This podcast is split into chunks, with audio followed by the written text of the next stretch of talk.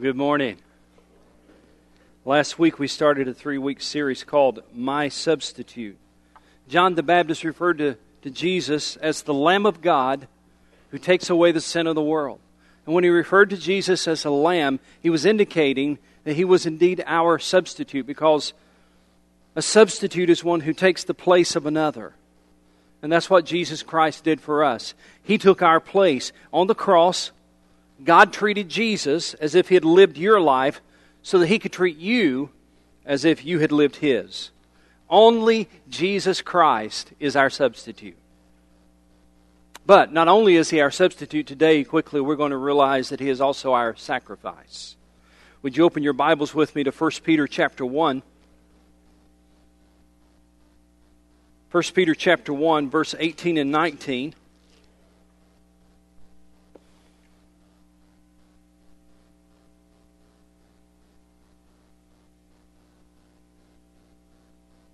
I'm going to ask you to stand in honor of God's word today. 1 Peter chapter 1, beginning of verse 18.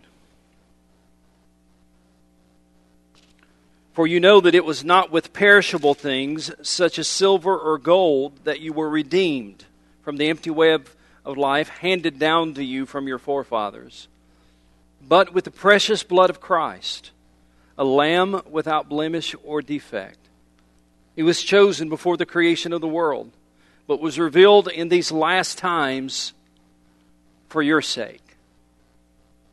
But was revealed in these last times for your sake.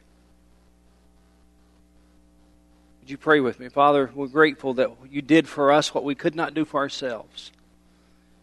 It was for our sake that you came to be our sacrifice. May we remember that and may we rejoice in that today. And if anyone does not know you in a personal way, may they today receive you as their Savior.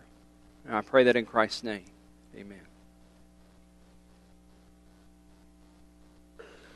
In this passage of Scripture, Peter reminded his readers that about their salvation experience. And that's something we all need to be reminded of from time to time, isn't it? We need to remember our salvation experience. And so Peter is doing this and Peter is saying, There's some things I want you to know, there's some things I want you to remember. He says, first of all, first of all, I want you to remember what you were. He indicates a little bit of what they were with this word redeemed. You see, in the, in the Old Testament or in the New Testament world, in the days of the Romans, it is estimated that there were perhaps 60 million slaves in the Roman Empire. If you were a slave in the Roman Empire, you had the ability to be freed from slavery in one way you had to be redeemed. That means that somebody would pay a price to buy you out of slavery. You had technically the, the ability to redeem yourself in that day if you had enough money, but it was rare if any slave could come up with enough money to redeem themselves. But if somebody else had the money, they could redeem them. They could buy them out of slavery in order to set them free. Peter, using that, that analogy, tells us, he says, This is what you were.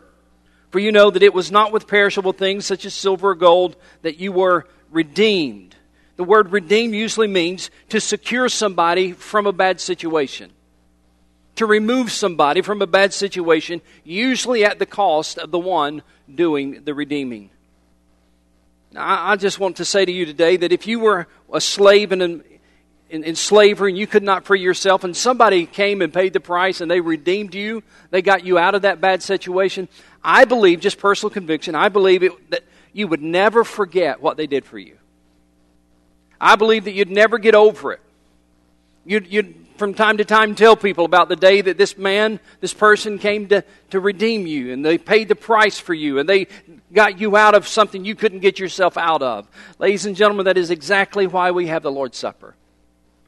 There needs to be a time when we, when we sit down together as God's people and say, we need to remember what we were. We were lost in the slavery of sin. We were stuck in the slavery of sin. We could not get out ourselves. That's what we were slaves to sin. Peter says, I also want to remind you of what Christ did. He says it in a very powerful way in verse 19. He says, in verse 18, You were not redeemed with silver or gold but you were redeemed with the precious blood of Christ, a lamb without blemish or defect. You're bought out of the slavery market of sin, not with silver or gold, because somebody theoretically could, could do that for you, but God did for you what you couldn't do for yourself. You're redeemed not with silver or gold, but with the precious blood of Jesus Christ. See, a price has been paid to redeem you. A price has been paid to change your status from slave to free. You needed more than what repentance could do. You needed more than what baptism could do. You see, no amount of water could remove the stain of sin. That required blood. The precious blood of Jesus Christ. You know, the word lamb the word lamb that we've seen there in the text indicates sacrifice, it indicates a sinless one giving their lives for the sinful ones. In fact, Peter refers to a lamb without blemish or defect. The sinless one giving his life as a sacrifice for the sinful ones. I want you to read Romans chapter 3 because he elaborates, Paul about, elaborates on this in Romans chapter 3, beginning in verse 23. Romans chapter 3, verse 23. For all have sinned and fall short of the glory of God and are justified freely by His grace through the redemption. There's that word, redeemed. Through the redemption that came by Christ Jesus. The redemption that could only come by Christ Jesus. Verse 25 God presented Him as a sacrifice of atonement, that is, to make us one with God through faith in His blood. On December 29th, 1876, there was a man named Philip Bliss and his wife. They were riding on a train, and the train wrecked, and, and it was a horrible crash. Philip survived the crash initially. But when he was looking for his wife, she was still stuck in the train. The train was on fire. He ran back into the wreckage and into the fire to rescue his wife. But he was unsuccessful. He and his wife both perished that day, December 29th, 1876. They were later gathering all his belongings. And as they went through his belongings, he had in his belongings a, a hymn he had written recently. The words of the hymn are these. You probably recognize them. I will sing of my Redeemer and his wondrous love to me. On the cruel cross, he suffered from the curse to set me free.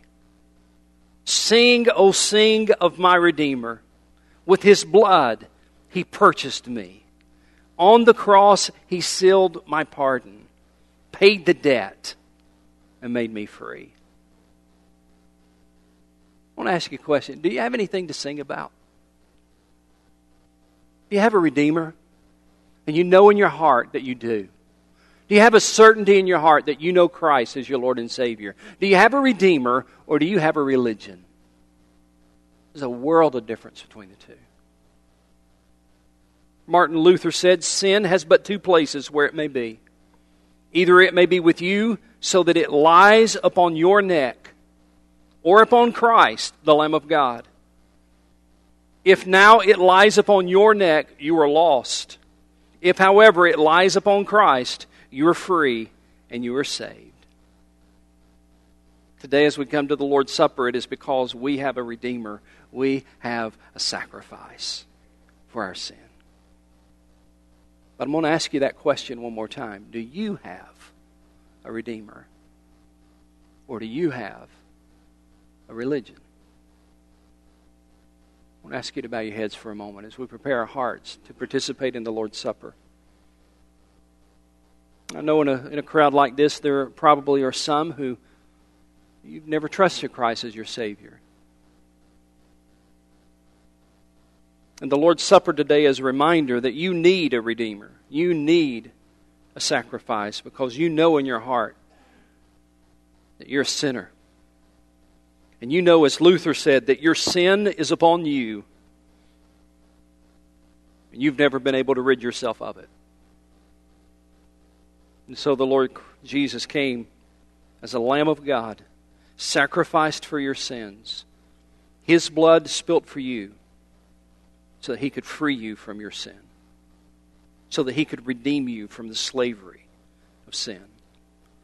I want to ask you if you'd like to receive Christ as your Savior today. Would you pray this prayer with me? And there's nothing magical about these words, but it's something that you say from your heart. If you'd like to pray to receive Christ today, you can pray silently these, this prayer. Dear Lord Jesus, I know that I'm a sinner. And today I acknowledge that you are my sacrifice. By faith, I claim that. I believe you died on the cross in my place. And today, for the first time, I repent of my sin. And I place my faith only in Jesus. I place my faith in what He did for me, not what I'll do for Him. So I claim the cross and the free gift of salvation. In Jesus' name I pray.